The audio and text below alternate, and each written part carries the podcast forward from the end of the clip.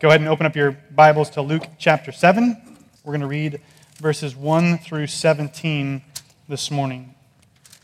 Again, that's Luke chapter 7. We're going to be reading verses 1 through 17. Last week, uh, Jason kind of finished up the, the Sermon on the Mount, or it's the Sermon on the Plain in Luke, where Jesus is kind of giving his teaching about who he is and about what he came to do and kind of the, the new realities of the kingdom of God that he has brought down to earth uh, with his arrival. And now we're kind of getting into where he's going to demonstrate that he really is this king who has control and who has authority over all things by what he does. So we're going to read verses 1 through 7. After he had finished all of his sayings in the hearing of the people, he entered Capernaum. Now a centurion had a servant who was sick and at the point of death, who was highly valued by him. When the centurion heard about Jesus, he sent him to the elders of the Jews, asking him to come and heal his servant. And when they came to Jesus, they pleaded with him earnestly, saying, He is worthy to have you do this for him, for he loves our nation, and he is the one who built us our synagogue. And Jesus went with them. But when he was not far away from the house, the centurion sent friends, saying to him, Lord, do not trouble yourself, for I am not worthy to have you come under my roof.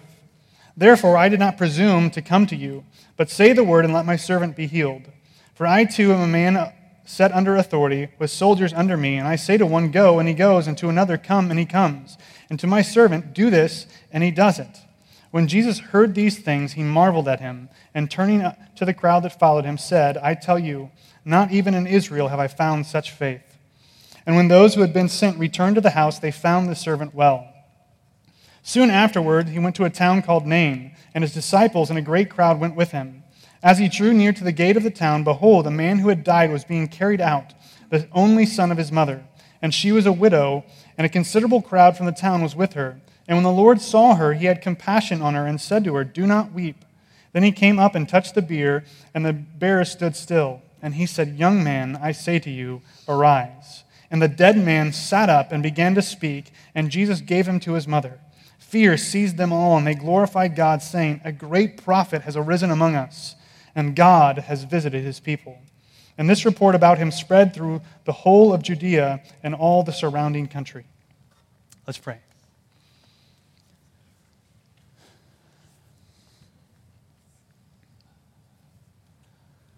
Father, we thank you that we, we have the privilege to, to come before your throne as sons and daughters. We can address you as our Father because you sent your one and only Son to die in our place. God, we thank you that you've given us your word. You've given us the Gospels. You've given us the Gospel of Luke where we can, can learn about and, and see the, the kinds of things, the ministry that your Son had when he was on this earth. We can see in him uh, the demonstration that your kingdom has come in Jesus.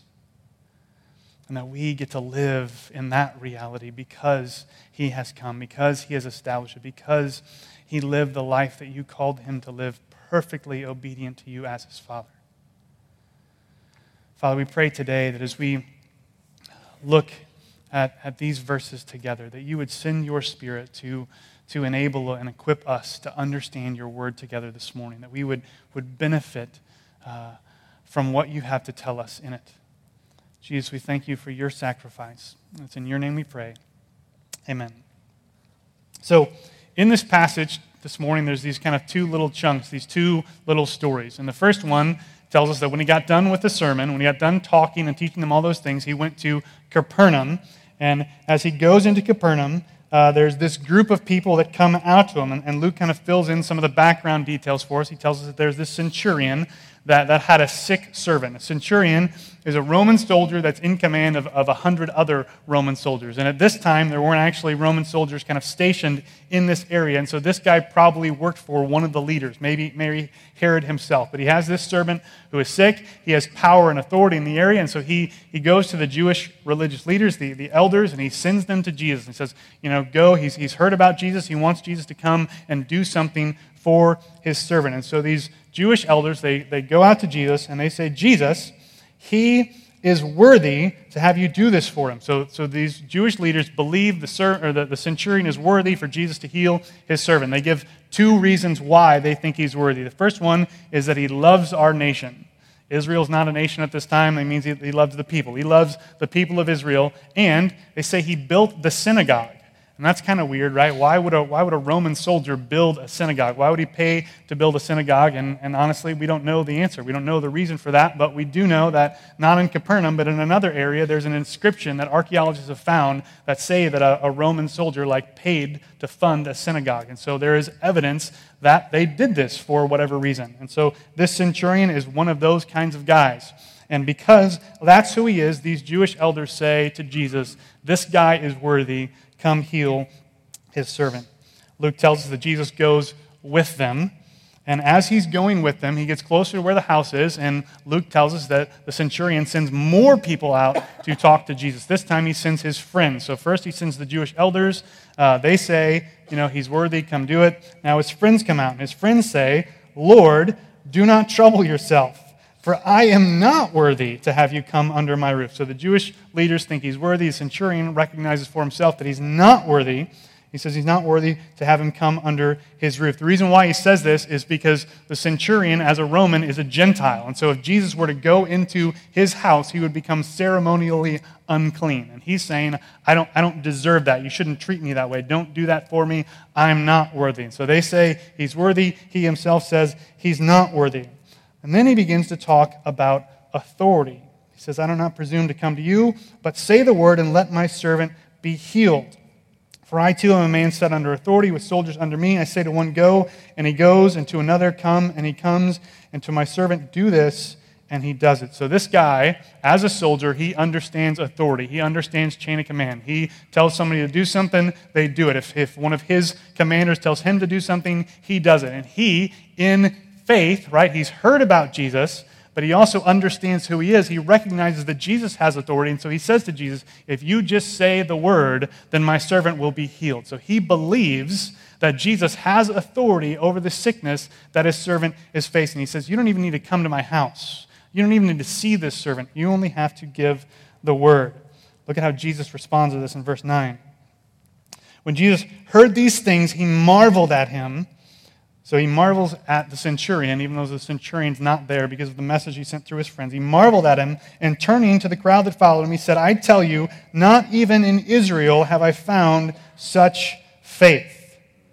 Which, right, Luke is a Gentile, right, writing to another Gentile. And so it's, it's probable that he's sharing this story with some kind of some kind of pro-Gentile pride, right? Like, see, we're, we're better than them because this guy has more faith than Jesus found in Israel. He's, he's celebrating the faith of this Gentile.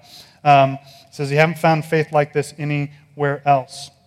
And then we get the conclusion. And when I, those who had been sent returned to the house, they found the servant well. The most important for us, the most important thing for us to see here is, is this progression through the story, right? The Jews say he's worthy. He says he's not worthy. Jesus says worth doesn't have anything to do with it right? The centurion isn't worthy, but his worthiness and unworthiness doesn't matter. What matters is his faith. Because he believed that Jesus could heal his servant, Jesus took action and healed him. He did it on the basis of his faith. That, that's what matters in this situation. That's what matters when it comes to healing. And so it's, it's not, you know, some, some Christians, um, and again, I would probably say Christians, will tell you that you know whether or not God heals us is based on how much faith we have. And if we just have enough faith, if we just you know muster up enough faith, then God will heal us. And, and you know even some going to the extreme of saying you won't ever be sick again if you just believe enough. But the reality is, is that it's not about the amount of faith that we have. What matters is the object of our faith.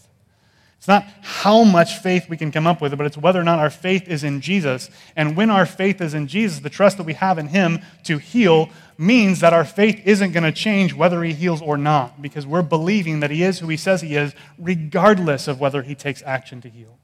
So this servant, or this, this centurion, he believes that Jesus can do this, and Jesus does heal his servant. Um, so it's not about worth it's about faith. And in the, the second story, we see kind of a different angle on the relationship of faith and healing. Luke tells us soon afterwards he went to a town called Nain. As he, he goes into the town, he sees this funeral procession coming out. There's, there's a guy who is on a, a bier, not a B E R, but a B I E R. Uh, and uh, this the, a bier is, is it's kind of like a, like a sheet of plywood, right? It's just a, board that a body is on. There's no casket. There's just these guys carrying a body. If you, I don't know how many of you are friends of Dinesh on Facebook, but he, his father recently passed away, and he shared pictures on Facebook, and his father was on a bier, like, like they did in uh, this, this world. And so uh, Jesus walks up to him, and he reaches out and he touches it, and that kind of signals the guy to stop. And then he speaks. But before he does that, he finds out who the man is. Luke tells us that a man who died was being carried out, the only son of his mother, and she was a widow. And the reason why this matters is because she's lost her husband, and now she's lost her only son, which in, in this culture means that she's not just you know, kind of emotionally distraught and emotionally destroyed by what's going on, but she's also financially destitute now. Like her, her means of support is gone. And so uh, he's, he's telling us that this is a very bad situation. This is a very dire situation. And, and that is kind of part of what prompts this compassion that comes out of Jesus. Compassion is, is love that leads to action based on something in someone else, right? Um, we've talked about before the difference between mercy and grace. Grace is unmerited favor, it's God uh, giving us something that we don't deserve. Mercy is, is love that's based on something in us, it's, it's based on our, our, um, our helplessness. Mercy is when God sees, sees us and takes pity on us and acts on our behalf, uh, not because we deserve it, but because we can't do anything to get ourselves out of the situation. Jesus, in this situation, his compassion is based on that kind of mercy. He sees this widow who's lost her only son, and he takes action. He has compassion. He says to her, Do not weep. And then he does something to kind of remove her cause of weeping. He walks up, he touches the bier. The bear stood still. He says, Young man, I say to you, arise. This word here, arise, is the same word that's going to be used later in the New Testament to talk about Jesus' resurrection. Like, he's, he's telling him to come back from the dead, right? He's not, you know, he's not asleep. He's not just, you know, lying down on the ground. He's telling him to come back to life. And Luke tells us the dead man sat up and began to speak, which, like, Luke's a doctor. Remember? Like, uh, imagine what, like, what is going through his mind as he's writing this down. Because, you know, he, he would understand far more than we do of the biological processes that have taken place already as this guy died and then him coming back to life. Like, it is, it is insane. Like, that, that is a, a very simple sentence to express a very unbelievable reality.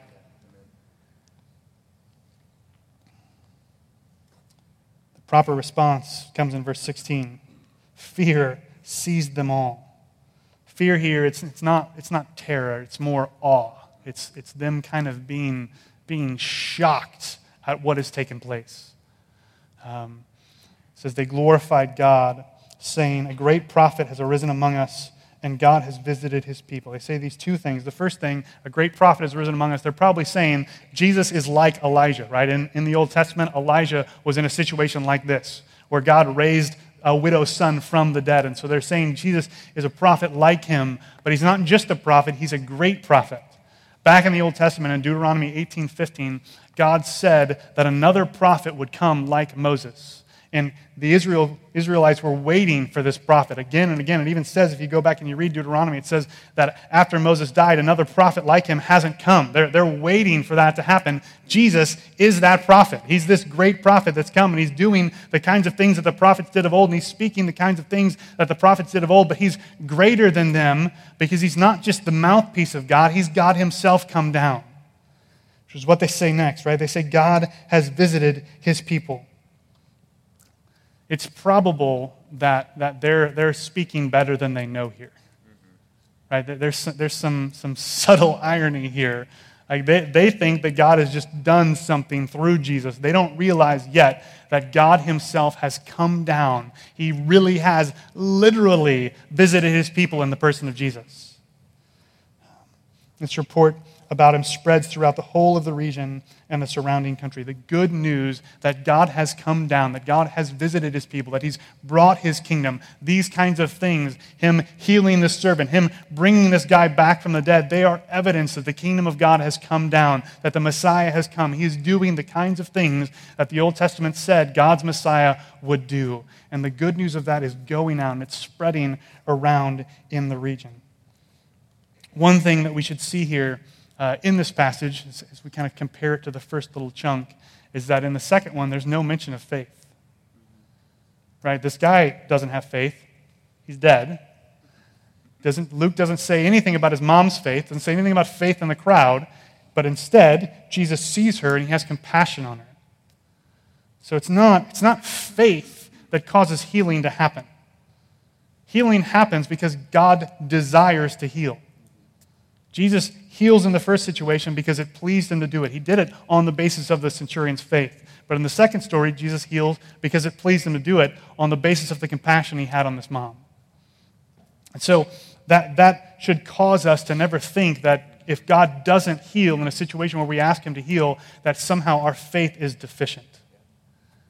It's because for whatever reason, he has decided not to. And that's tough. Right? That's hard. Um, that, that can cause us some questions and some doubts um, that, like, I'm, I'm not going to give you an answer right now that's going to take all of that away. Um, but I will say that for Christians, right, when, when God doesn't heal in a specific situation, and like I'm not, I'm not hypothetical, right? My, my mom died of liver disease. God didn't heal her. I asked him to. Other people asked him to. Um, and I, I want to know why. But the reality is, theologically, and actually, if she doesn't have liver disease anymore. Because she was a believer, because she trusted in Christ and in Christ alone for salvation, she is made new. And all of that that was wrong with her body is gone. And so we ask God to heal, uh, wanting Him to heal her so that she could still be with us, but he healed her in a different way, in a, in a better way. And so, if we are in Christ, if we've trusted in Him, then, then our hope is in that, is in that reality that even if He doesn't heal now, He will ultimately heal once and for all anything and everything that is wrong with us and broken with us. Now, if we're praying for somebody that's not a believer, they don't have that hope. Um, and when he doesn't heal them, we've got to wrestle with all of that. But I think instead of you know, thinking and, and dwelling on, on why God didn't heal a loved one that died apart from him, uh, that should motivate us now to take the action that we can take now to share the good news of the God who heals with those who are still here right? To, to share with them who Jesus is and what he'd done, that he has come so that no one will ever die again. Like that, that is the hope that we have, and it, it can't change the past, but can affect someone's life today. And so, in, what, what, I'm, what I'm trying to say is that it should motivate us to share the gospel with those that we have that, that don't know him. Um, instead of just fixating on, you know, why didn't he do this thing? Why didn't he do this thing in the past? Um, what God's word tells us is that he works all things together for the good of those who love him and are called according to his purpose. So what that means is that even though we, we don't understand how something might not be or how something might be good and how it's for his glory, his word tells us that it is. And if our faith is really in him, then we're trusting that he is who he says he is and he, he's, he's done what he said he's done. That his, his word is true, that he is our Savior and our Redeemer, and that doesn't change based on our circumstances. And that doesn't, that doesn't make it easier. That doesn't make grief and sadness and pain and sorrow go away. At least now. But one day it will make it go away. So as we read these stories in the Gospels of, of Jesus healing, sometimes because of faith, sometimes not because of faith, um, it should cause us not to, to focus on all the things that you know, we don't understand, but instead to do what these people do in the story, and that's marvel at him, to have awe at who God is, that what he can do, cause us to glorify him and praise him and share the good news with those around us of this God who came down to save and redeem his people.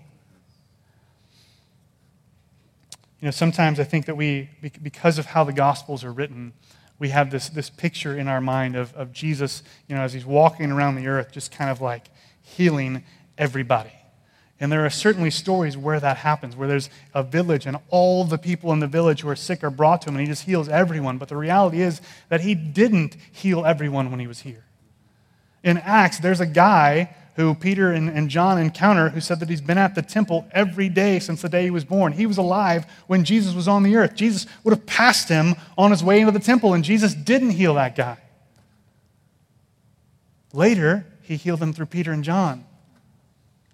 But there were people that were alive when Jesus was alive that, that were sick, that, that couldn't see, that, you know, that died, and they didn't get healed. It's not because Jesus isn't the Messiah. It's not because he's not the king. It's not because he doesn't have authority. But it's because, uh, for whatever reason, his plan had something else in mind. So I think that the response from us toward those things should not be to doubt. Now, I'm not saying we can't ask questions, we should ask questions. But it should push us to faith in him as the one who knows recognizing how little we know and understand of him. Um, there's this poem by C.S. Lewis um, that anytime there's kind of a, a, a, raising from the dead story in Scripture, I think about it. And, and the poem title is From Stephen to Lazarus. Uh, you know, Lazarus in, in John is, is risen from the dead by Jesus. Um, and, and Stephen in the book of Acts is, is killed with rocks by the Jews. But this poem from C.S. Lewis is, is basically an apology from Stephen to Lazarus. And he's saying that, like, Stephen got the better end of the deal because he got martyred to resurrected life where everything's fixed, and Lazarus got brought back here. and like the, the thing I, I love about it is it just it shows me how messed up my view of reality is. Is that I think it would be better for my mom to be here than with Jesus, which is wrong. I mean, I'm pretty great. but he's the best. And so, as we celebrate the Lord's Supper today, um, as you're potentially thinking about specific situations that, that this kind of text pulls on, I would encourage you to remember that reality that, that Jesus dying in our place, uh, Him rising from the dead, Him making all things new changes reality, and that the way we look at most situations is backwards and broken. But He has come to bring the truth. Let's pray. Jesus, I thank you that you came into this world, that you visited your people.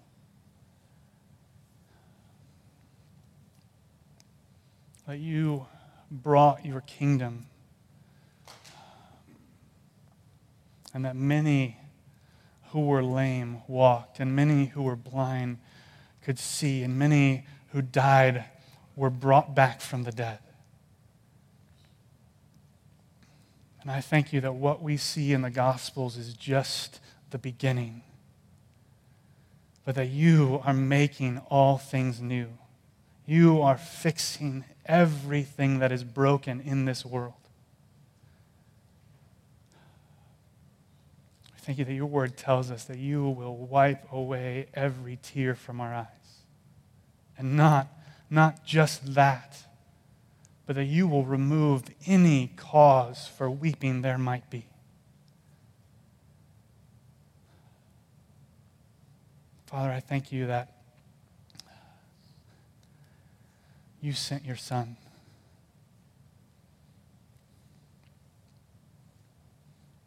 And that you accepted his payment in our place. We pray that you would send your Spirit to, to meet with us as we respond to your word, as we continue in worship, as we celebrate uh, the Lord's Supper together this morning. Jesus, in your name we pray. Amen.